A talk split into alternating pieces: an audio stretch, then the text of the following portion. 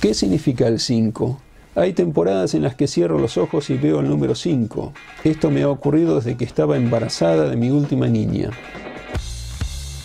Bienvenido a escuchar. Este es el programa número 5. Si lo recuerdas, el tema de la moral social nos llevó a reflexionar acerca de la manera en la que se organizan las comunidades y comenzamos a hablar de los modelos de Estado. Como se mencionó, en las monarquías de la Edad Media, el Estado cubría las garantías y derechos solo para unos cuantos. Así se organizaban las cosas y si no pertenecías a la clase privilegiada, la pasabas más difícil. gracia, mucha gracia. Nada. Muchos pensamos que la monarquía parece algo terrible e injusto, ¿no es verdad? Incluso los estados actuales, que tienen un modelo monárquico, son mal vistos ante el mundo por estar regidos por la voluntad de uno o unos cuantos. Mm, ¿Y qué no pasa así en todo el mundo? Bueno, más o menos. Solo que en otros modelos al menos nos dan más ilusiones con eso de la democracia y la libertad de expresión. El mundo está organizado de tal manera que tenemos el derecho de elegir la salsa con la que seremos comidos. Lo que trato de decir es que para la mayoría, la monarquía resulta un modelo de Estado en donde se cometen muchos abusos, impera la desigualdad y el dominio de una sola persona ante los demás. Pero si te dijera que para Platón, considerado por muchos el más importante de los filósofos, la monarquía era el modelo a través del cual debería organizarse la sociedad, ¿qué pensarías?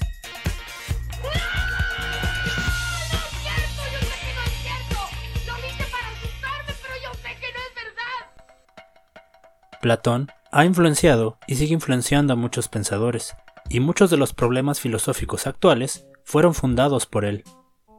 En Politeia, uno de sus diálogos más famosos, y mejor conocido como La República, reflexiona acerca de la organización social, el Estado, los gobernantes y el papel de los ciudadanos en la polis. El vocablo griego polis, oleos, es un sustantivo femenino de tercera declinación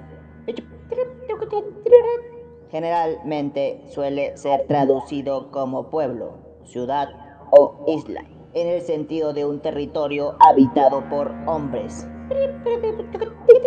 De hecho, así es usado en los escritos arcaicos antiguos, tales como la Iliada o la Odisea. No obstante, en los mismos escritos homéricos y de forma muy regular en tiempos posteriores, la palabra es empleada para referir a una comunidad o un cuerpo de ciudadanos. Así es el caso, por ejemplo, en el verso 947 de las Fenicias de Eurípides y especialmente en la política de Aristóteles. La República inicia con Sócrates y Glaucón yendo hacia el Pireo, un pueblo muy cerca de Atenas, a ver las celebraciones dedicadas a la diosa Bendis. Al regresar, se encuentran con Polemarco, un amigo que no les permite marcharse. Les pide que se queden, ya que él, su padre y sus amigos están esperando una carrera de caballos. Esta reunión será el escenario para el desarrollo de todo el diálogo, en el cual se intercambiarán ideas y opiniones acerca de cuál es la mejor manera en la que pueden vivir las personas en una comunidad. Como dato curioso, es importante mencionar que en la mayoría de sus diálogos, Platón siempre puso a su maestro Sócrates como protagonista. Por eso, en casi todas sus obras, su filosofía es transmitida a través de la voz de Sócrates. En principio, la discusión inicia con un intento por definir el concepto de justicia, el cual llevará a Sócrates y compañía a preguntarse quién es el más indicado dentro de la comunidad para impartir justicia. Podéis hacerme tres preguntas. Qué bueno, porque solo necesito una. El más indicado sería aquel que se preocupa primordialmente por las personas que gobierna. Es por ello que el autor menciona que la política y la moral están relacionadas íntimamente ya que el gobernante que él propone es uno que debe ser justo y por ende bueno. Los buenos no quieren gobernar por dinero, ni tampoco por honores. porque no desean ser llamados asalariados por obtener, a las claras, un salario por su cargo, ni ladrones por conseguirlo escondidas, aprovechándose de él, pero tampoco por honores, pues no los ambicionan. Les hace falta, por tanto, tener además una obligación y un castigo si van a asumir las tareas del gobierno. Y de ello puede derivar que se considere vergonzoso ocupar un cargo público por gusto sin aguardar a que haya obligación. El más grande de los castigos es ser gobernado por alguien más perverso, si uno mismo está dispuesto a hacerlo, y por temor a este castigo, me parece que gobiernan cuando gobiernan. Los hombres razonables, y en tal caso se encaminan al gobierno no como quien busca algo bueno, ni como quien va a pasarlo bien, sino como quien satisface un deber que no puede confiar a otros mejores o semejantes a él. Porque es posible que, si existiera una ciudad de hombres buenos, hubiera disputas por no gobernar como ahora las hay por gobernar, y entonces resultaría del todo evidente que en realidad el auténtico gobernante no se caracteriza por atender a lo que le conviene a él, sino al gobernado. Permíteme disfrutar también del resto del banquete respondiéndome como lo estás haciendo, que en efecto, los justos se nos presenta como los más sabios y mejores y más capaces de actuar, mientras que los injustos no pueden siquiera actuar de acuerdo los unos con los otros. Sigamos pues, después de esto, examina esto otro. ¿Hay alguna tarea del alma que no pueda realizar con absolutamente ninguna otra cosa existente? Como por ejemplo, encargarse de algo, gobernar, deliberar y todas las acciones semejantes. ¿Podríamos atribuir con justicia estas tareas a algo que no sea el alma o podemos afirmar que son propias de ella? A ninguna otra cosa, respondió Trasino. ¿Y qué ocurre a su vez con el vivir? ¿No diremos que es tarea del alma? Por supuesto que sí, respondió. Entonces también decimos que existe una cierta virtud propia del alma. Lo decimos, afirmó. ¿Acaso entonces Trasímaco, el alma llevará a cabo bien las tareas que le son propias privada de su particular virtud? ¿O es imposible? Es imposible, respondió. Es forzoso, por lo tanto, que el alma mala gobierne y se encargue de las cosas mal mientras que la buena realice todo esto bien. Es forzoso, contestó.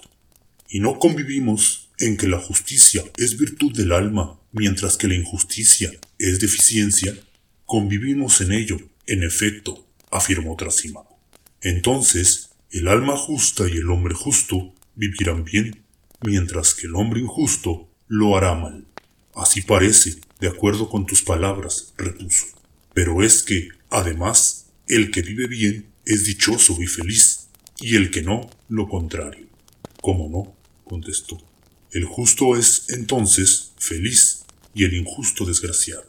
Sea así, respondió. Pero además, no es provechoso ser desgraciado, sino feliz. ¿Cómo no? dijo de nuevo. Entonces nunca, bendito Trasímaco, es más provechosa la injusticia que la justicia que con esto se celebre un banquete, Sócrates, en las fiestas de Bendis. Mm, pero ese tipo de gobernantes no existen. Ya puedo decir, no hay corrupción. Pero créanme que he estudiado al máximo y estoy tratando de hacer lo mínimo, mínimo posible. Crearé las condiciones para que a los honestos les vaya mal y a los corruptos les vaya mal también. Nadie de administraciones pasadas ha detenido a siete personajes peligrosos. Siete, nos faltan cuatro de diez. When Mexico sends its people, they're not sending their best. They're not sending you. They're not sending you. They're sending people that have lots of problems, and they're bringing those problems with us. They're bringing drugs, they're bringing crime, they're rapists, and some, I assume, are good people. Através do voto, você não vai mudar nada nesse país. Tá? Nada, absolutamente nada. Você só vai mudar, infelizmente, quando um dia nós partimos para uma guerra civil aqui dentro. Né? E fazendo um trabalho que o regime militar não fez, matando uns 30 mil. Começando com o FHC. Não deixar para fora, não. matando. Se vai morrer alguns inocentes, tudo bem. Permanezcamos incondicionalmente leales a estas permanentes consignas. Unidad religiosa, unidad social y unidad política. Pilares firmes de nuestra paz, de nuestra grandeza y de nuestra libertad. Arriba España. Espera, aún hay más. Para Platón, el gobernante, además de ser un hombre justo y bueno, tenía que tener también las siguientes características. Agudeza para percibir las cosas, ligereza para perseguir lo que haya percibido, fuerza por si tiene que luchar, virilidad para luchar bien, valor, apacibles con los de casa y duros con los enemigos, y además necesitan ser filósofos por disposición natural. Así es, para Platón, el más indicado para gobernar es un filósofo, un filósofo rey. ¡Qué profundo! No tengo la menor idea de qué pasa. Aunque es sabido que en la cultura griega había una tradición machista bastante considerable, para el filósofo ateniense, tanto una mujer como un hombre tenían las mismas posibilidades de llegar a ser el gobernante. ¡Así está mucho mejor! ¡Al ataque, niñas! En consecuencia, dije, también en el caso del sexo masculino y femenino, si se muestran diferentes para desempeñar de determinada manera, arte u otra ocupación, diremos que estas son las tareas que deben asignársele a uno y a otro. Pero si se evidencia que solo difieren en que lo femenino da a luz y lo masculino deja preñado, diremos más bien que no ha quedado demostrado en absoluto que la relación a aquello de lo que hablamos, la mujer difiera del varón, sino que aún seguiremos creyendo que nuestros guardianes y sus mujeres deben ocuparse de las mismas tareas. Al exigírsele cualidades tan complejas, se declara que no es fácil encontrarlo dentro de la polis y por ello debe ser formado desde pequeño. Así, se propone que debe haber un entrenamiento, el cual estará basado principalmente en educarse en poesía y música para tener sensibilidad, pero también en gimnasia para que se sea hábil en el combate. Estudio y deporte como los mejores métodos para educar a los futuros guardianes de la República. ¿Te suena familiar? 6588, 6589. Ay, no cabe duda que la gravedad aumentada 20 veces es muy pesada, pero tengo que entrenarme de una manera muy estricta. Otra de las cualidades que se propone para estos gobernantes es que van a ser mantenidos por el Estado, es decir, tendrán casa y alimento, quedando cubiertas sus necesidades básicas. Por ello, no pueden poseer riquezas, ya que su único objetivo debe ser el de dedicarse a la libertad de la ciudad. Había una vez una Casa Blanca en un barrio lujoso de la Ciudad de México, en posesión de un presidente de la República. La Secretaría de la Función Pública informó que abrió un expediente de investigación en torno a la declaración patrimonial y de intereses del actual director general de la Comisión Federal de Electricidad. No sé qué opinas tú, pero cuando por primera vez me enfrenté a estas ideas, pensé, ¿Por qué Platón propone una monarquía, siendo que su nación, Atenas, fue uno de los primeros lugares donde se practicó la democracia? Modelo que se nos ha enseñado es el mejor, ya que se supone que todos podemos opinar y decidir en él. ¿No es así?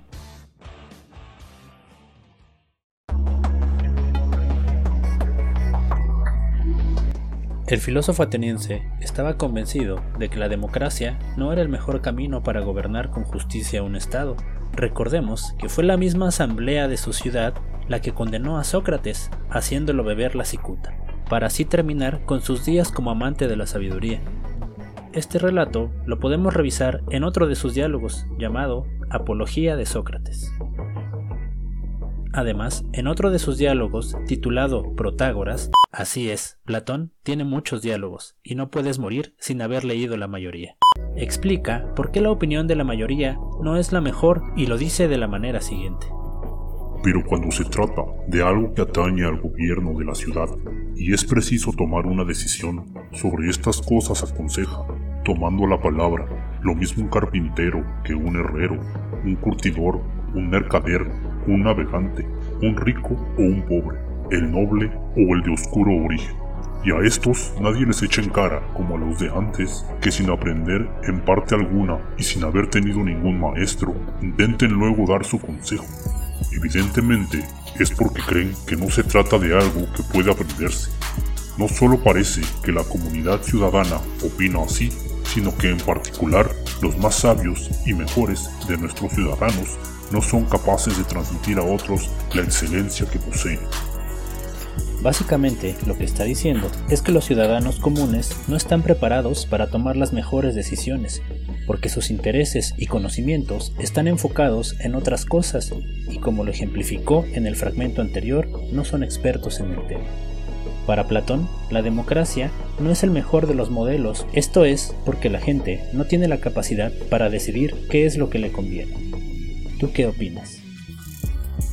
El rey de esta monarquía platónica, al ser un filósofo, es decir, un amante de la sabiduría, sí sabría cuáles serían las necesidades más indicadas para su pueblo, ya que su interés principal solo está en gobernar con justicia.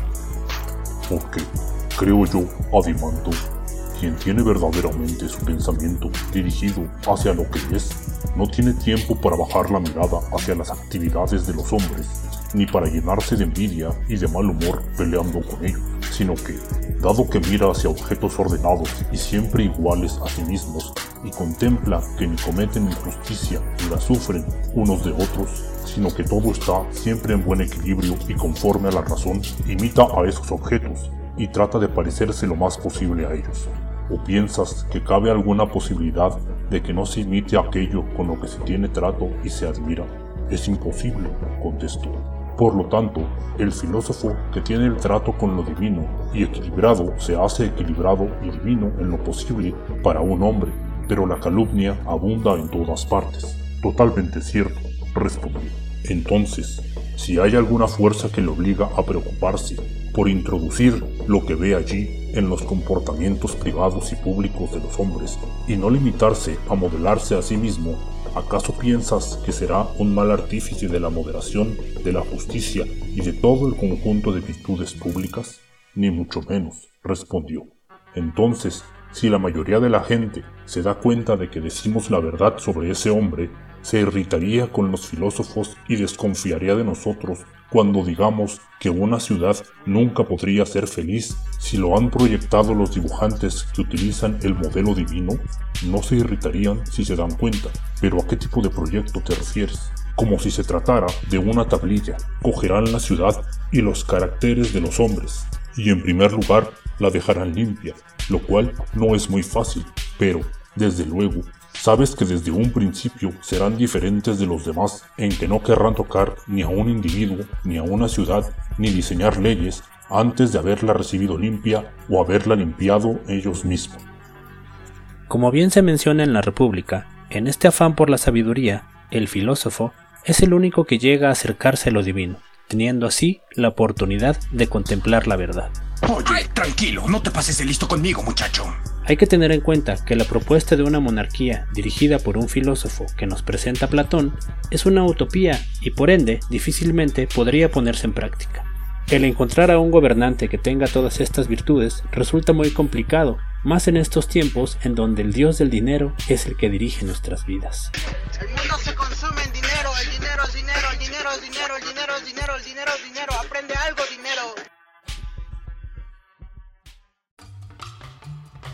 Durante muchas etapas de la historia hemos podido ver luchadores sociales que han llegado al poder con la promesa de gobernar con justicia, y sin embargo han terminado acaparando el poder y eliminando a aquellos que no han estado de acuerdo con ellos.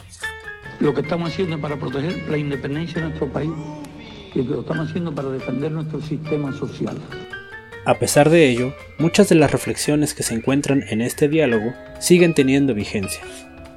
Ahora, no dejes de tomar en cuenta que este fue un resumen muy breve de la propuesta monárquica de Estado que Platón propone en la República.